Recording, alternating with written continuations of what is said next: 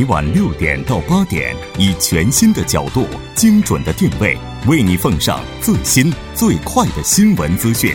锁定《新闻在路上》。好了，欢迎回来，了解最新热点焦点。锁定调频一零点三，新闻在路上。稍后是广告时间，广告过后为您带来新闻放大镜的第二部分。好的，欢迎回来，回到新闻放大镜的第二部分，继续和来自韩国韩国大学的徐明季教授，以及来自首尔科学综合研究生院工商管理 MBA 黄飞教授一起来讨论中韩进行沟通就是破冰期信号这一主题进行讨论。那如果您对我们今天的话题有什么想法，都欢迎您参与进来。您可以发送短信到井号幺零幺三，提醒您每条短信通信商会收取您五十韩元的通信费用。另外，您也可以在 YouTube 上搜索 TBS EFM，在收听 Live Streaming 的同时点击对话窗参与进来。那刚才呢，我们提到了说，对于中韩两国来讲呢，应该说实现双赢，其实它也就意味着，如果我们之间要出现什么问题的话，肯定是两败俱伤的。现在的话，既然说两国关系已经破冰了，对吧？我们姑且这么认为。那如果破冰，是不是意味着我们在萨德这个问题上态度已经实现了某种程度上的达成了一致？或者说，我们就这个问题已经是实现了沟通，能够互相去理解，是这样吗？我们看这个协议的内容啊，中方呢，首先他重申了这个反对在韩部署萨德的立场，这个立场呢，先摆在前面。那么摆在前面，那么后面呢，就是为了说是，其实这个对两国都。没有好处嘛，对不对？这样继续下去，所以说呢，要恢复两国的这个关系，呃，再回到正常的轨道。那么韩国呢，其实为了这个萨德问题呢，真的韩国政府真的伤透了脑筋。嗯。那么为了怎么样呃解决这个问题呢？当然也想了很多的办法。嗯。呃，那么。已经部署的跟美国之间，因为韩国和美国是同盟，嗯，而且呢，这美国在韩国已经部署了，韩国前政府也答应同意了，所以说你这个要撤回去，实在是这个是可以说是不可能的事情。那么在这种情况下，已经部署了怎么办呢？那就是后续的。就是说，我们这个绝对不会说是这个扫描什么中国的一些什么军事设备，什么雷达、雷达监控，这个也不会。然后呢，我们这个呢，只是针对这个北韩的威胁啊，所以说呢，啊，就是它的用途，嗯，就解释了很多。然后呢，这个其实这个中国非常关心的有一点就是这个韩美日三国的这个军事同盟，嗯啊，因为这个其实啊韩美是军事同盟。然后美日也是军事同盟，但是呢，韩日没有这个关系。嗯，如果说三国合作是可以的，嗯，啊，但是呢，你说把它变成联盟了，其实这个韩国政府也是反对的。嗯，呃，跟他联盟，跟日本联盟是韩国政府是反对的。所以说，韩美日三国军事联盟呢，这是不可能的事情，在韩国已经说定了。嗯，所以说在这一方面，就是说。另外一个就不再追加部署，还有呢不编入这个美国的这个导弹防御系统。其实这个呢，现在说的立场是目前的立场。嗯，那么以后如果真的是这个威胁到头了，啊，实在不得已的话，那可能也有可能有。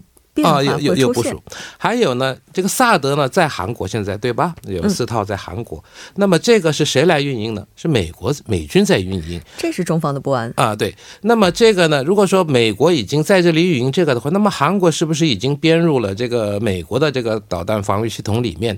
那么这个呢，韩国政府说，这个这一块跟那块不能混在一起，你都连在一起的话，那没有一个不是的嘛。啊，所以说在这方面的，韩国呢，啊，就是积极的这个说服中国政府，所以在这方面呢，啊，就是达成了一个所谓的一个破冰的这种协议。但是呢，这个并不意味着说这个两国的立场呢发发生了什么太大的变化，呃，只是这个就事论事。因为目前的这种情况，因为对两国啊都不利，所以呢，还是恢复过去的一些，就是在这个经济贸易这一方面的关系。啊，我看这个目的是在那里的。嗯，那其实也就是说，这次这个问题并不是得到了根本性的解决，只是阶段性的就一些核心问题达成了协议而已。嗯，那也就意味着说，目前的这个好转，它也有可能是暂时的。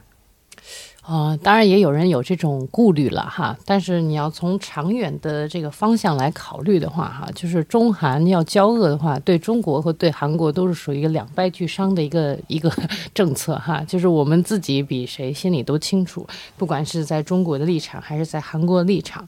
然后当然我们说在萨德问题上，我们是没有进行妥协的，不管是在中方还是在韩方。然后呢，双方坚持的东西和对萨德的这个认识。和这个双方就是现在承诺的这些东西，其实呃，大家就只是了解到了一个对方的态度，然后呢，只不过就是说，我们可能比去年或者是比今年初，可能要双方的态度都比较缓和了，然后呢。外交部呢也是公开的来出面来反映这个，就是来做出一个回应，因为之前一直都是模模糊糊的。然后你说什么禁韩令啊，什么大家都也都说我们没有啊，我们没有这样做，啊，所以这也是一个很就是暧昧不清的一个关系吧，模糊。对，然后现在呢，就是也是呃，从这个你想这个第一把手领导人都见面了，然后呢，也是都希望中韩关系向好的方向发展，所以这个。我觉得转好并不是一个暂时的一个事情哈，就是从长远来看的话，就是说这个方面的利益关系是不同的，所以肯定会有一些小的矛盾发生。但是从大面上来讲的话，中韩在整个的这个东亚地区，还有这个维持这个韩半岛和平的话，都是占有很关键的作用的。嗯，其实中国政府从来没说是要。对，因为萨德对韩国进行报复，没有公，从来没有公开是这样说过。但是呢，呃，你说这个中国旅行社不收这个韩国的团，嗯，那么这个呢，可能有间接方面的有有有点施压是可能的，但是呢，没有说公开说是一定要怎么样怎么样。所以说呢，啊。这一次的协议，当然这不是所谓的正式的协议，而是两国在经过磋商的过程中呢，啊，就决定说这样，然后呢，两国呢再恢复过去的关系，就回就重归正轨。所以说，呃，从以这个为起点，然后呢，慢慢现在不是说马上破冰的话啊，马上水就开了，对吗？对，那要慢慢慢慢要融化。融化以后呢，才慢慢慢慢变温嘛，啊，所以说你说现在就是两国关系破冰了，不能说哦马上就从现在开始就两国关系就好起来，旅行团哇一直来，这不可能的事情啊，因为这个旅游团也是你要准备，要要报名啊，然后你要什么航空啊，什么还有什么酒店呐，什么餐馆呢，你都要安排好，对吧？还有这个旅游的路线你要重新设定，这样的话呢，我想。其实现在旅行社或者是韩国一些什么免税店呢，啊，觉得说啊，马上就可以，不是的，这个呢要肯定要需要一段时间，至少我想准备呢要需要两三个月的时间。那以后开始慢慢慢慢再恢复。我刚才说了，之前其他的什么中间材料也好，零部件也好，像这种，其实在这一年多期间，在那方面呢，其实没有受到很大的影响。所以说，就在这些旅旅游。啊，什么观光旅游啊，或者是啊，刚才说的航空啊，像这些方面啊。这个呢，大概是要等两三个月以后再慢慢慢慢再开始的。其实这两天的话，应该说就见了一个韩国的朋友，就是他也是在韩国的，就刚才我们提到的，就是在破冰之后有好转的股票开始狂涨的公司工作。就他就提到，也许股市是涨了，但是今年的年终奖应该是没了。啊，也那我就问他，我就说是不是这个十月三十一号这一发布声明出来之后，咱们这业绩是不是应该要上去？他说，并没有非常明显的好转，也就像刚才教授所提到的，这个冰是破了，但是想要让这个冰融化，它可能确实还需要一段时间。那但是不管怎么样，之前应该说两国关系出现僵涩的这段时期，经济上的损失是最为直接的。那这个它大概损失的程度有多高呢？这个呃，大家都知道哈，我们说是韩国。受到的这个损失呢是很严重的。嗯，那么我们举个例子来说，在这个就是刚才一直在强调，韩国呢总是在强调这个旅游行业在这一块儿啊比较关注。那么游客那么减少了多少呢？其实今年一月到九月，从中国来个游游客呢减少了这个百分之四十八点啊四啊百分之三十九点四。但是呢，这刚才三月十五号以后。到目前呢，那么减少了多少呢？减少了百分之六十一点三。嗯，那么就是说，这少来了六成的人。哇！啊，所以说这个从这个人数上面来看呢，是这么多。还有呢，一般我们说这个就以二零一五年、一六年这个时候来看的话呢，这每个中国游客到韩国来花费的呢是有这个统计出来是两千三百九十一块美元。嗯，那么这是多少呢？大概韩币是两百七十四万块钱一个人人均。那么来 来了那么多人的话，你想花了多少钱？这些呢都已经减少了。啊，除了这个以外呢，因为航空方面呢，因为韩国也是这个这个也包括中国，就是说因为没没有游客了嘛，嗯，游客那么航班就会减少，航线就会截断，啊，所以说，啊，这种种的加起来呢，这个韩国呢，这个有一个这个现代经济研究院，它有一个统计说呢，他说这个今年一年呢，预计这个啊韩国的这个 GDP 增长呢，因为萨德呢会减少百分之零点五。那么总额呢？呃，如果说到年底的话，可能会到啊八点五万亿韩元。嗯，这个呢，就是说，呃，今年一年这个受到的损失呢，有可能达到这个八点五万亿韩元。那么主要表现在哪里呢？就是旅游业。旅游业呢，大概是七点一万亿美啊韩元。啊，然后呢，这个其实出口呢，这个包括化妆品呢一些等等的，一点四万亿韩元，嗯，然后在这个文化内容这一方面呢，也有八十七亿韩元，所以说主要的看的话呢，大部分都在这个。观光旅游这一点啊啊，其他的都没有什么很大的。那如果要是受到影响最大的是旅游观光的话，是不是说破冰之后恢复最快的应该也是这方面？所以这个就是一个很明显的信号了。就是，然后刚才徐教授也提到这个八十七亿韩元损失的这个呃文化产业方面，其实去年我查过数据是九百亿韩这个韩元的这个创收，也就是说今年其实是减少百分之十，也是比较多的。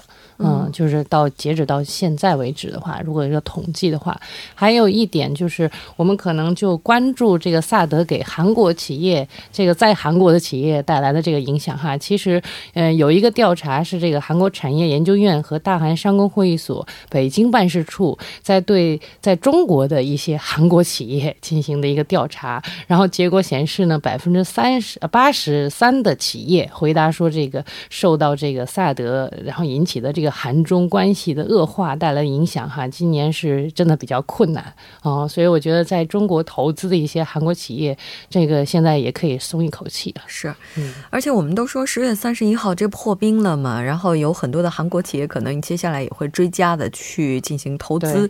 其实这对于中国来讲的话，吸引更多的外资也是发展经济很好的一种方式。那虽然说两国关系改善了，但是萨德问题并没有彻底解决。那下周的话，应该说。两国的首脑会谈也是非常受到人们关注的。这次首脑会谈的意义的话，跟以往两国元首之间的见面，应该这个意义是不一样的。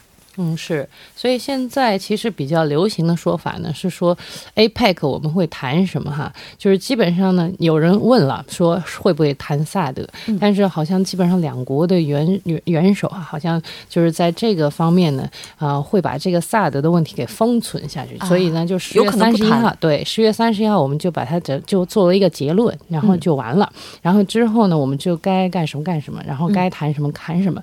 而且尤其是 APEC 呢，我们我们知道。它是比较。就是偏重经济合作的，嗯，所以呢，其实这个这次在这个 APEC 举行之前呢，啊，这个文在寅总统也表示，可能这次会跟这个李克强总理要对经济方面的这个合作问题，然后进行一个这个深入的一个交流哈。所以呢，这个我觉得，呃，这个东亚日报哈，就是韩国的一个东亚日报二十呃六号也称也称，就是呃，这个这个就是在整个的这个会议哈，就是大家都很期。期待这个文在寅总统跟习近平主席，然后这个去举行这个 APEC 这个啊双边的一个会会谈哈，这个为体现这个韩中关系的一个正式解冻，就是可能 APEC 这个会面是有一个历史意义在这里面的哈，呃。然后这个也是因为这个，我觉得最近这个平昌的这个这个火这个一百天倒计时之后哈，好像大家都对这个事情比较关注。然后呃，文在寅总统呢，当时也是提出来有这个想法，说让明年二月份的时候，平昌奥运会开幕式的时候，能请这个习近平主席来参加哈。这个如果要能通过这种体育外交，可以来这改善改善这个中韩的关系的话，我觉得也是一个比较好的一个策略。这应该说也是有很大可能性的，因为我们都知道，二二年的冬奥会是在北京张家口。是的，嗯，所以这次的话，韩国的冬奥会对于中国来讲也是一个非常好的学习的机会。我想，如果这个习近平主席不来、不能来的话呢，也可能中国有些高层会派一个什么国务委员啊，会会来的。还有这一次，您刚才提到的这些，就说在这个越南不是要进行这个。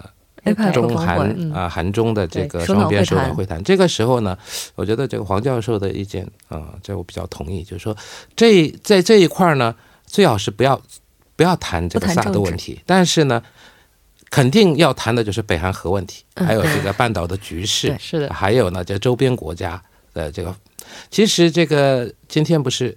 今天文在寅总统已经去了这个东南亚，对，就出访，现在在印度尼西亚啊。那么美国总统呢，现在在中国。中国。那么在中国呢，要跟也是一样，跟这个习主席不是要举行会谈？对。那么他要手上要拿一拿一份这个成绩单，拿这个呢再去参加别的。然后呢，他跟这个普京见面的时候呢。拿这个成绩单出来，然后呢，跟普京再进行一个谈判等等的。所以说，在这一次的这个刚才越南的这个 APEC 呢，可能有讲这个。然后最后在那个菲律宾不是跟这个这个李克强对呃总理不是举行会谈吗？这个时候呢，可能会重点谈到一些经济方面的啊问题。呃，所以说这一次去呢，就是跟习近平主席见面的时候呢，那主要是谈这个有关。这半岛的局势，嗯，那么跟温啊那个李克强李克强总理见面的时候呢，可能重点是放在这个两国的经济合作方面，应该是这样。其实全球范围内的话，有很多的合作机制，对吧？对，太多。专门谈政治的是有峰会的，专门谈经济的就是 APEC，对吧？其实 APEC 的话，要真是能不谈政治，咱们只谈经济的话，其实对于中国也好，对于韩国也好，都是一件很好的事事情。但是有的时候，这个政治的问题真的是绕不开。那。像中韩两国关系这次的话出现好转，美国这边的话，以及包括北韩，他们那边会不会有一些反应呢？现在有没有回应？现在我觉得美国这方面还没有。你像这个特朗普刚从韩国离开嘛，然后他在韩国也是还是比较开心的，因为韩国买了他们很多武器，所以 他其实还是带着满满的成绩单去了中国。嗯，这个。之前就是，呃，就是这个月五号，嗯，那个其实康金和韩国外交部长官康金和跟那个美国国务卿这个蒂勒森呢，他通过电话。那么通过电话呢，当然主要是讲这个就是特朗普访韩的事情，有关这一方面。那么在这里呢，也提提也提到了这个韩中关系啊。那么在这个时候呢，蒂勒森他说啊，他欢迎这最近这个韩韩中关系呢走出这个萨德阴霾。就是意思就是说呢，啊，他们也很欢迎，因为这个一说是走出了这个萨德的阴霾，表示说呢，在萨德问题上呢多少缓和了一些，所以美国在这一方面呢，可能也是内心呢是感到这个很高兴的，所以他又说这个随着这个中国反萨德措施的松绑啊。这个韩中关系复苏呢，将为这个解决北韩的核岛问题呢，也也能起到一个积极的作用。他是这样说的，蒂勒森这样说的。这个外交辞令说的很漂亮。嗯，即使你呃这样已经决定了，那么其实你说这个有没有跟美国事先有沟通呢？这个我们也不敢说，肯定是没有，对吗？啊，那么既然目前在这个这个时候，在这个节点上，如果能这样的。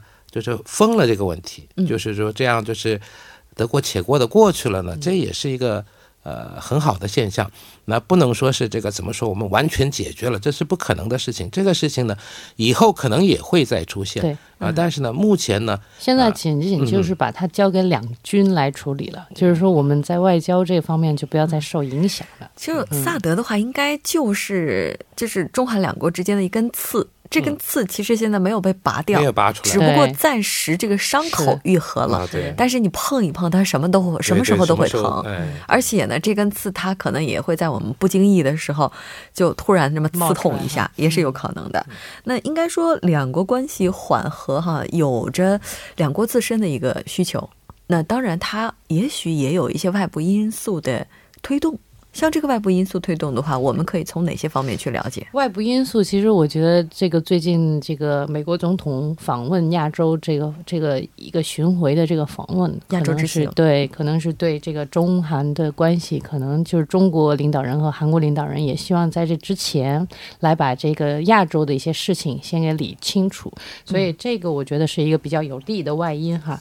然后另外一个就是我刚才提到的这个平昌奥运会，其实韩国政府已经开始。是，就是真的要把这个呃放到这个自己的这日程安排上了，所以开该请的人就要请了。所以现在这个跟中国这个近邻哈，尤其是需要这个啊先搞好关系的。所以这方面来讲，再有一个就是外因，我觉得是这个呃我们的这个党的十九大这个方面的话，其实中国也是重新定位了中国的这个发展的方向，还有这个中国的这个世界的一个国际上的一个地位。所以呢。呃，对于以前的跟其他国家的一些问题，可能就呃就重新的再去定义一下。嗯，我想那嗯，因为这个现在这个半岛这周边四强呢都有新的领导人出现了嘛，啊，所以说这个因为因为这个安倍呢，他也是这一次刚刚通过众院选举来这个继任首相。嗯，那么中国呢，习近平是是这个主席是二期的政府，刚刚也是刚刚成立，我们说刚刚成立嘛。那么文在寅总统也是今年才当选的，嗯，那么这个啊，特朗普刚好昨天呃，今天是一周年是吧？当选一周年，就是说在这种情况下呢，有必要啊建立一个新的一个关系。那么在这种情况下呢，刚才嗯黄教授也说了，他这个特朗普访问这个亚洲国家呢，可能跟这个也不无关系。而且呢，韩国部署萨德啊，当然。不是直接是针对中国，但是呢，中国也有关系，那么北韩也有关系，都有关系。日本，所以说在这种情况下呢，啊，各个利害关系都会发生冲突啊。所以说，呃，这一次呢，这个呃，特朗普总统访问也可以说是一个外来的因素之一。是的，但是不管怎么样呢，无论是内因也好，外因也好，暂时出现了缓解。虽然说现在也许根本性的问题没有解决，但是我们都希望两国能够站在共同的利益这个角度，能够让目前这个状态持续的久一些，再久一些。同时，我们也预祝接下来在 APEC 期间两国的首脑会谈能够进行的顺利。好的，非常感谢两位嘉宾做客直播间，给我们带来今天的这一期讨论。我们下期节目再见。好，再会。嗯，大家晚安。那稍后来关注一下这一时段的路况、交通以及天气信息。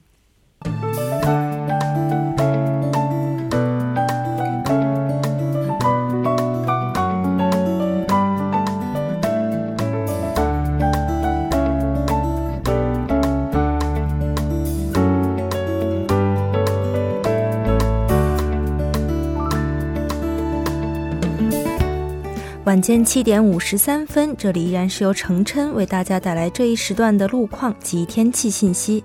我们继续来关注最新的路况，在内部循环路城山大桥至圣水大桥红之门隧道内的三车道，之前发生故障的车辆，相关人员已经处理完毕，但受其影响，从城山交叉路开始，拥堵状况还是比较严重的。接下来是在彭塘水西路青潭大桥方向。江至交叉口至滩川一桥、青潭大桥南端至北端，以及反方向滩川一桥至水西交叉口，都是因为行驶车辆的不断增加而交通停滞。好的，最后再来关注一下天气。和今天相比，明天呢，首尔市会有至少十度的降温。此次降温并不会持续很长时间，预计在明天下午气温会有明显的回暖。来看具体的城市天气预报。首尔市今天夜间至明天凌晨晴，最低气温三度；明天白天多云转晴，最高气温十六度。建议听众朋友们明天出行时注意保暖，小心感冒。好的，以上就是今天这一时段的天气与路况信息，我们明天见。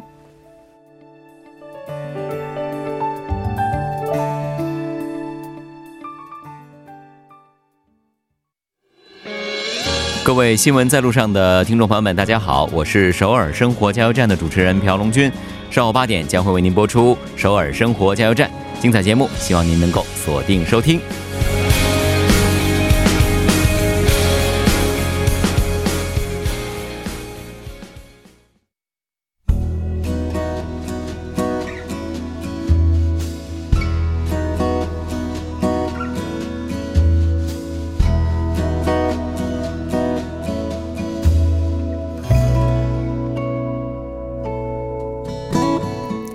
好的，到这里我们今天新闻在路上两小时的节目马上就要接近尾声了。最后依然为您送上我们今天的结束新闻。最近呢，在中国的网站上有一段视频是吸引了很多人的关注。这段视频的名字叫“致敬快递小哥”。随着电子商务的发展，快递行业呢也是取得了突飞猛进的增长，而快递员这样一个职业也是渐渐的被更多的人所熟知。和伏案的上班族不一样，快递员每天风吹日晒的奔波在城市的各个角落，将分拣出来的包裹逐个的送到人们的手中，拼尽全身的体力与时间赛跑，力求顺利的完成每一个包裹的派送。那正值双十一来临之际，对于快递小哥而言呢，这又是一年当中最大的一次挑战了。我们也希望更多的人能够理解他们。平凡的快递工作者在这里，我们也向您致敬。节目组制作人范秀敏，作家金勇隐月，感谢您的收听。我们明晚同一时间依然陪您在路上。我是木真。